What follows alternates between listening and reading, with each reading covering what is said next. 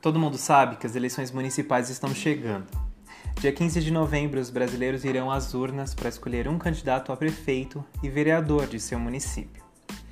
Para isso, o importante é se manter antenado para decidir melhor o candidato que te representa. Eu, Matheus, estudante de Comunicação Social Relações Públicas, estarei com meu colega Michael Alves conversando um pouquinho sobre os principais candidatos à prefeitura do município de São Paulo, que é a cidade onde vivemos. Ficou curioso?